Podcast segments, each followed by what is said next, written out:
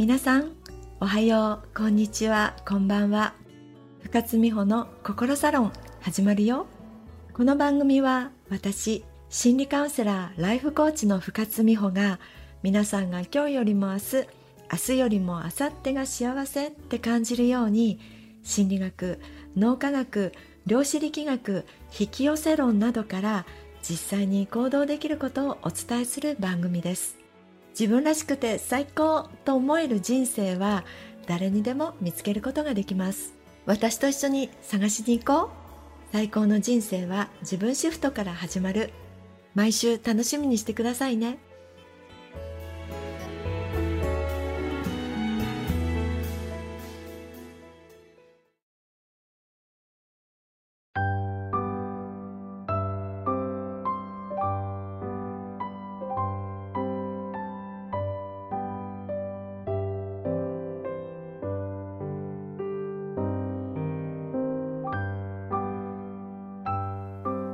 今日は朝から結構な雨が降ってるんですが雨音聞こえますか？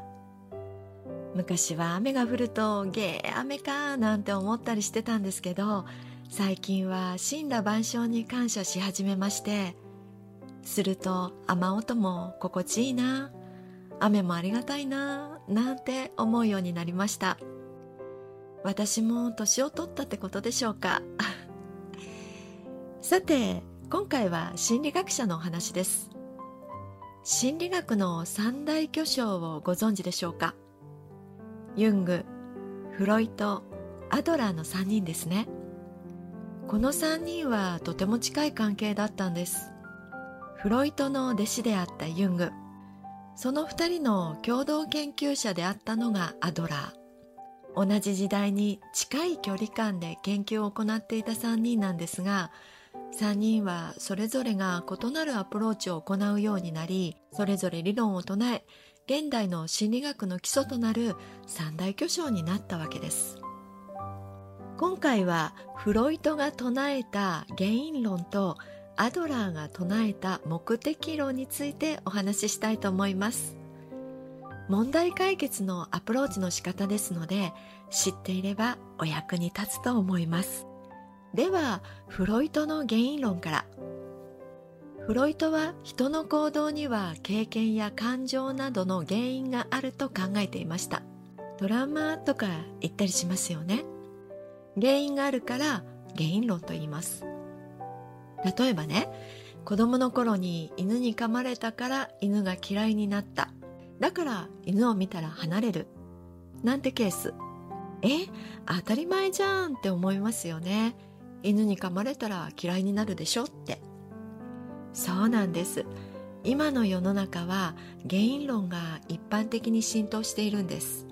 ビジネスの場でも売り上げが上がらないという場合なぜ売り上げが上がらないのか原因は何だと原因を探しますよね。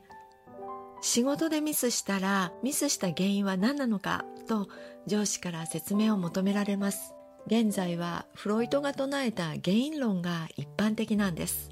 一方でアドラーは原因論を否定したんです。人の行動には原因は関係なくて目的を達成するために経験や感情を利用するって考えたんです。犬の例だとそもそも動物の匂いが好きじゃなく犬も動物だ。そばに寄ってほしくないのだ。だから離れたい。という目的があり犬を見かけたら離れるという行動に移す。伝わりますか？結果は原因論も目的論も同じ犬が嫌いで犬から離れるです。原因論で考えると昔犬に噛まれたという原因があり犬が嫌いで見かけたら離れるという結果になったということになります。